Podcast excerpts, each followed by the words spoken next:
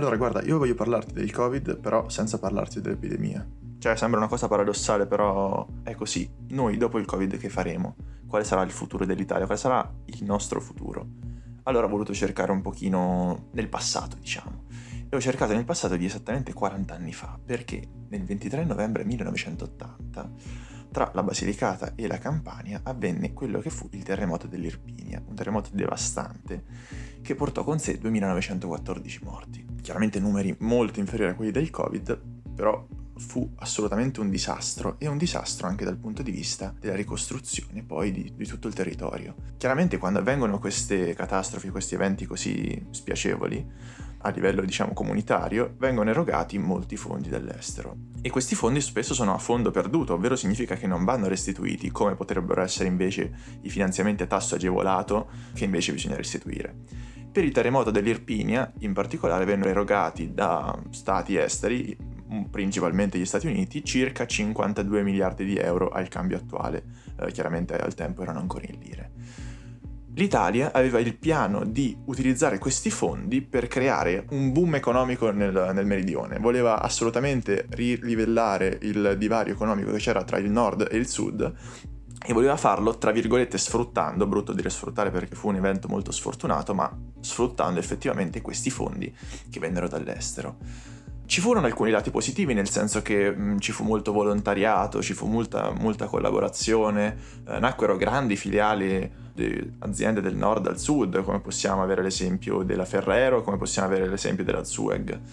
E comunque c'era questa idea di portare lo sviluppo in un territorio che era veramente, veramente povero. Soltanto che questo non avvenne.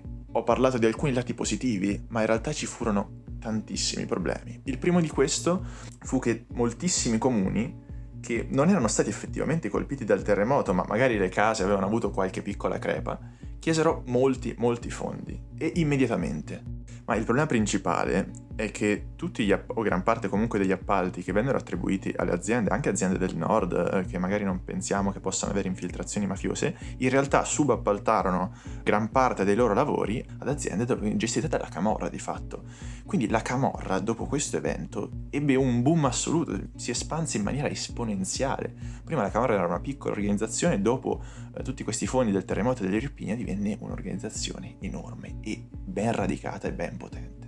Poi abbiamo anche un'altra conseguenza che vediamo tuttora, perché la Lega è nata, la Lega Lombarda è nata, che oggi si chiama, poi si è chiamata Lega Nord, poi Lega, proprio perché fece leva su questo, la democrazia, cristia- la democrazia cristiana con il crollo, con il fallimento eh, del progetto di ricostruire il Sud, eh, iniziò a perdere consenso, mentre iniziò a guadagnarlo quello della Lega Lombarda, perché fece leva su tutti questi problemi di carattere mafioso.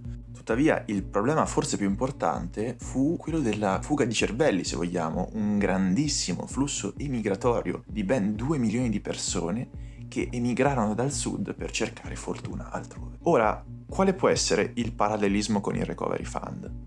Noi diciamo, vabbè, il Covid comunque c'è stata una situazione di, di emergenza, di pandemia, eh, non pensiamo che magari la mafia abbia questo tipo di etica così sporca e che quindi si possa approfittare anche di questi, eh, di questi eventi così spiacevoli.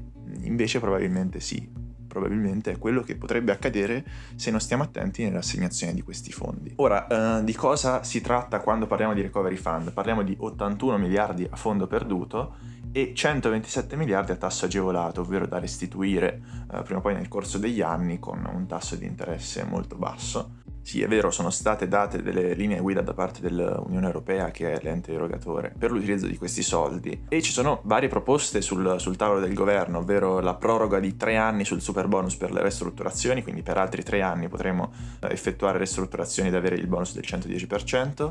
Potrebbe esserci la detassazione degli aumenti sullo stipendio, quindi tutto quello che è l'aumento sullo stipendio non viene tassato, che è un aiuto ben considerevole viene considerata la formula cashback sul pagamento tracciato, un po' come quando usiamo la carta hype, che poi c'è, c'è il cashback, ci ridanno i soldi indietro, quel 3%, 2%, insomma quello che è.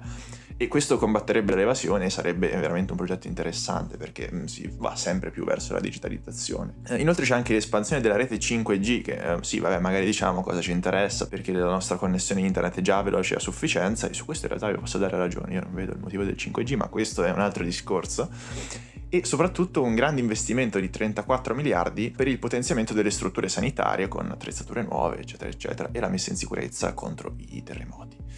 Soltanto che all'interno dell'Italia ci sono ancora dei problemi, perché la mafia, rispetto al terremoto dell'Irpinia, quindi il 1980, è ancora più ramificata e insediata all'interno del territorio italiano. Cioè, ora la mafia anche al nord.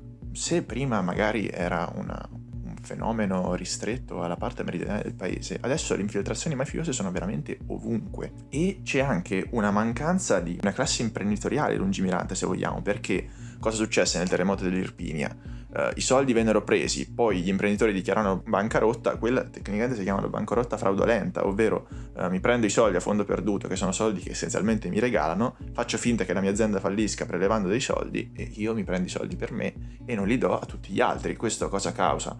Causa un divario sociale enorme, nel senso che chi è furbo, chi vuole agire assolutamente controetica, riesce a fare dei profitti da questo recovery fund, ma tutto il resto, tutto il resto delle persone rimane fregato. Quindi questo è il problema del, del, recovery fund. Io chiaramente non posso dare la soluzione, non sono assolutamente nessuno, però volevo porre il problema. E niente, quindi avete sentito questo episodio su questo parallelismo tra il terremoto dell'Irpinia e il Recovery Fund, o meglio il Covid. Questo, tutte queste informazioni le ho trovate in gran parte su un articolo del Corriere della Sera che vi invito a leggere perché è veramente interessante. E noi ci sentiamo per la prossima pagina di attualità.